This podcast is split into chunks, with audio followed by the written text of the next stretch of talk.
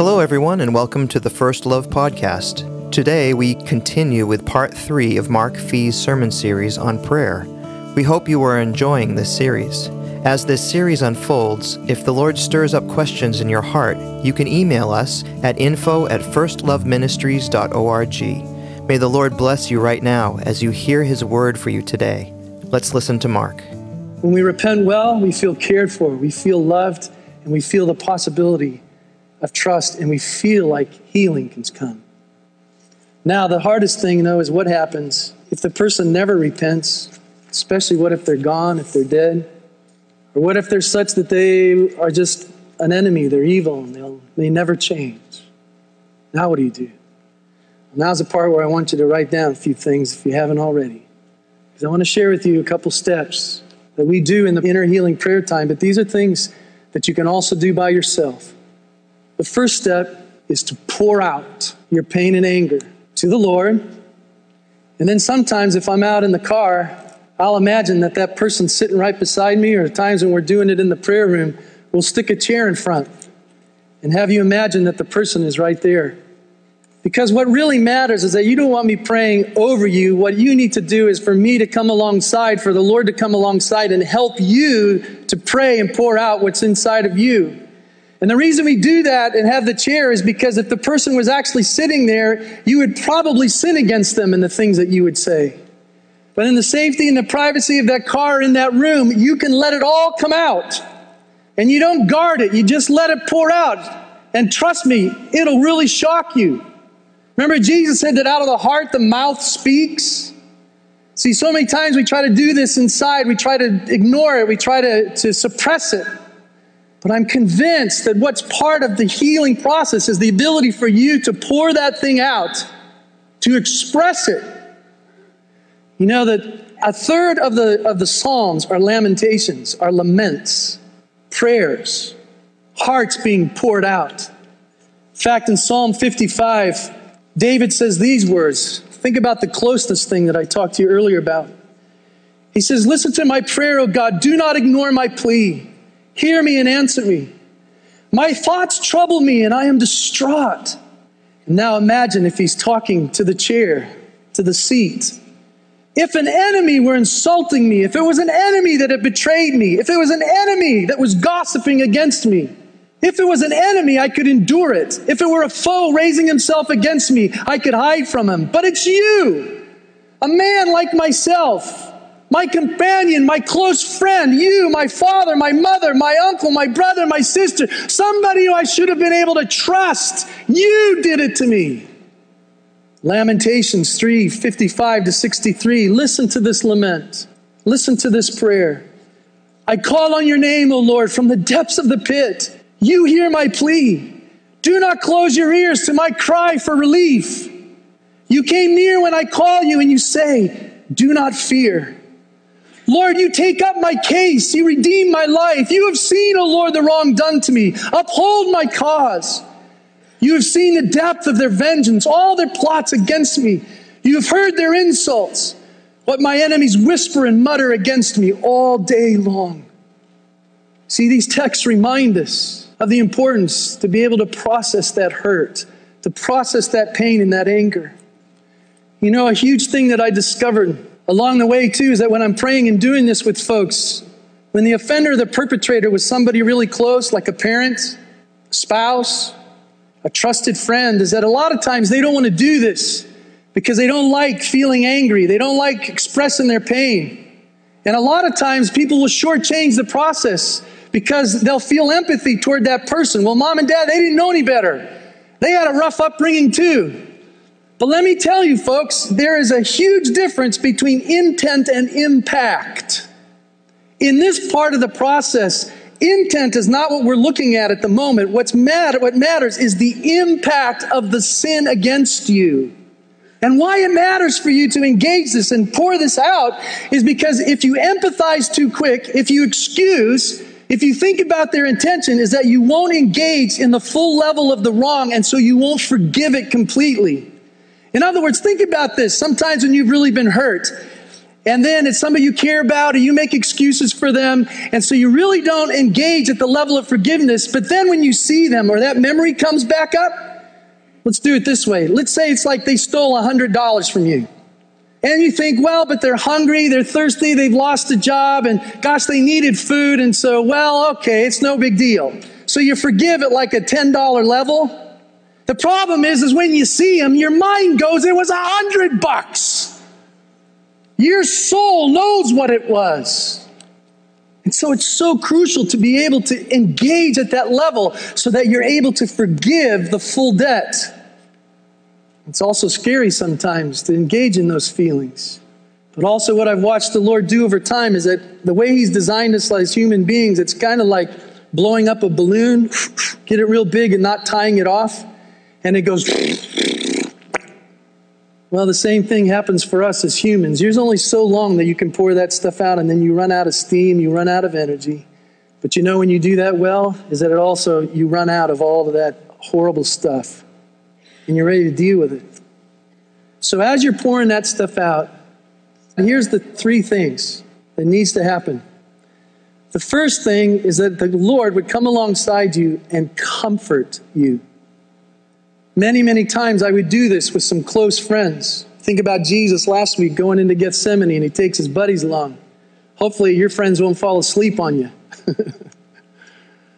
But a lot of times, the importance of the friends is because when I would be pouring out my heart like that, is that they were able to become the arms, the voice, the touch of Jesus. And they'd be able to come and hold me and say, Mark, that was wrong. And that wasn't okay. And I'm so sorry it happened to you. There were so many times my heart needed to hear love based repentance, even though I would never hear it from the one I need to hear it from most, but just hearing it from somebody would bring comfort. The second thing that you get out of that is validation. You know, the hardest thing that happens to so many people is that they've been sexually abused. And even worse is by the very ones who should be providing the comfort. And instead of being validated, they're forced to ignore it, to deny it, to have to hide it, to keep it in secret. And there's no one there that's there to pick them up and comfort them and say, What happened to you was so wrong. And I'm so sorry it happened. It makes me angry too. I hate betrayal too. I hate injustice. I hate abuse too, and so does the Lord. It's such an awful thing. And boy, how desperately your hearts long to just hear somebody say those words. But then the other thing, see, is that when we suppress, when we deny, when we try to minimize and just quickly gloss over it, is that the other thing is we don't realize to the level, to the extent that perhaps some of that sinful stuff, the hate, the malice, the bitterness, the resentment has begun to grow. And what would happen, see, is as I'm pouring all that stuff out, the other huge value of my friends is the third thing is that you examine the content of what you've poured out. It would be my brothers and sisters who were right there to say, Mark, we are so sorry and we so get it. But you know what? In just listening to you, there's some real infection in there. There's some deep resentment and some deep bitterness. Stuff you're going to have to repent of. Again, this is where I wanted to make mention about the difference between intent and impact. You know how many times that we want to say, you know, I'm really sorry I didn't mean to do that, as though somehow that minimizes the impact. It doesn't matter what your intent was, that doesn't change what happened. Where intent does make a difference is at this moment. At this moment, as you're moving in, to receiving repentance and forgiveness, and especially to forgive. Because, see, here's what has to happen now. There would be times I'd be in this moment, and I would be finally so in touch with the anger, so in touch with the hurt. I've been crying, I've been dying. Now I know I'm talking to New Englanders. Hello. I know I'm talking to Americans. Hello. I know I'm talking to a society that somehow thought that maturing and growing up meant that you no longer express or feel any of this stuff. You get over it, you get on. But you think about a child, a parent, when one of my kids, how quickly I'd want to gather them up in my arms and let them cry and say to them, I'm so sorry for what that bully did to you. That was not okay. And I love you and I care about you.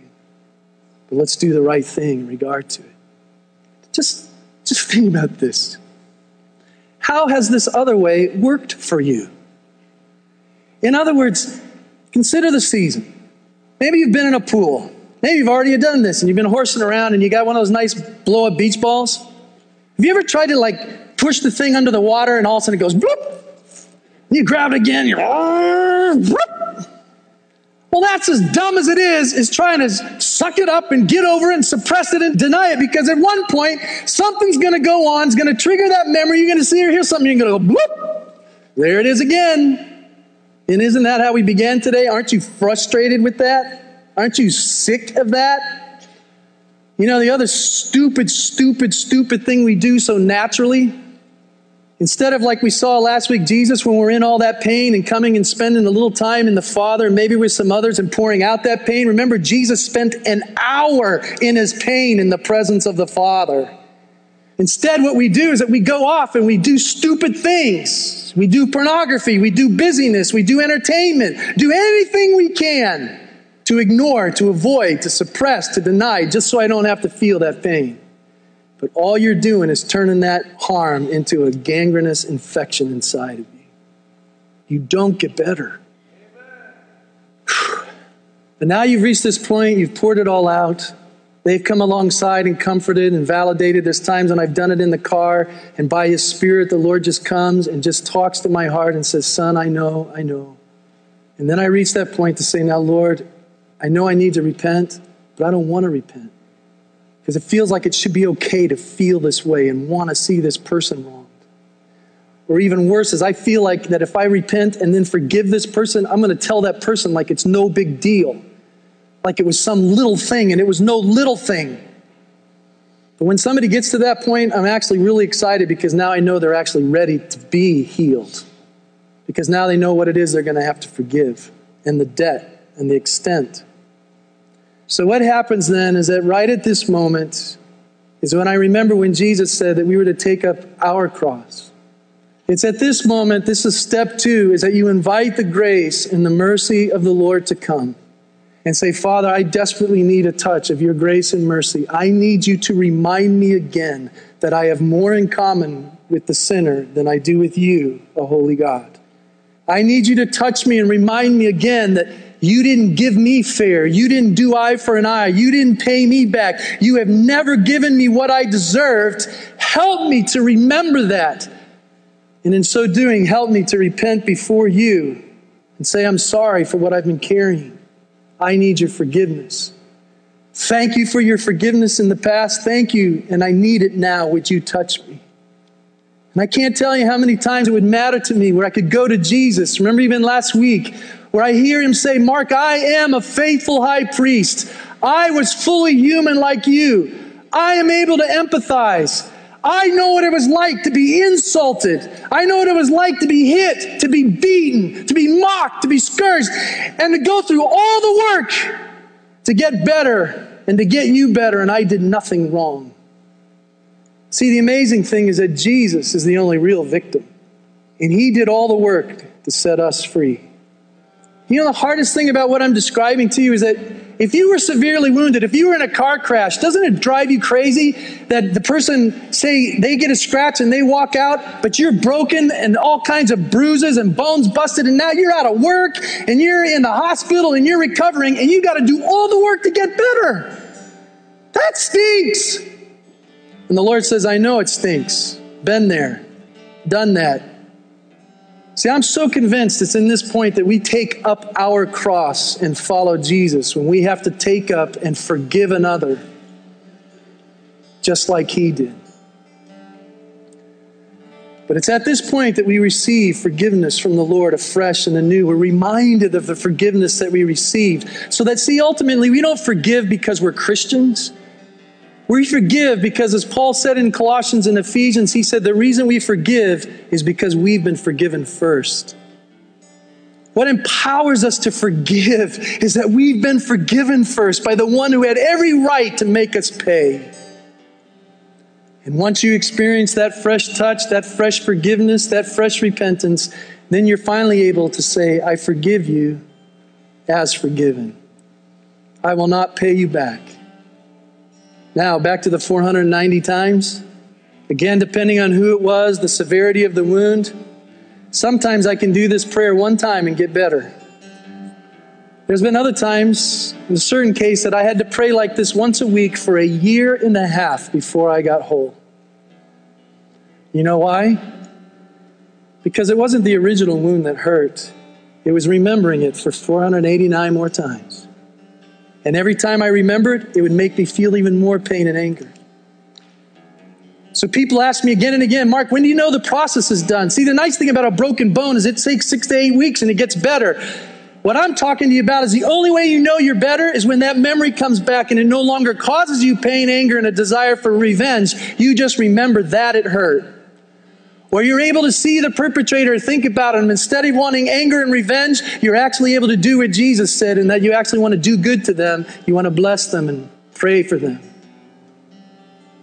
That's when you know it's done. Folks, to not do this Doctors tell us that up to 80% of illness is psychosomatic. In other words, it has to do with what's in your mind and your heart. 80% of our illnesses result from that the breakdown of our immune system, whatever else that emotional poison does to break down our bodies. It has severe negative consequence on us. Never mind our relationship with people, with God, so I know what I'm encouraging you to step into, to make an effort to try. It sounds like work. You know what it is. Remember who did that work first.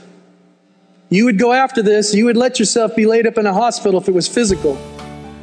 Oh, that you would make time to get well in your inner being. So, Lord, I do pray that you, Spirit of God, you know what we need today. You know what part of this message we need to respond to. I pray most of all, Lord, would you touch hearts? Let comfort, validation, forgiveness, let it come, Lord. Let resolve come. In Jesus' name. Thank you for listening to the First Love podcast. We would be so blessed to have you partner with us in this ministry. For more information or to subscribe to our weekly update, visit firstloveministries.org. You can also follow us on Facebook and Twitter. God bless and have a great day.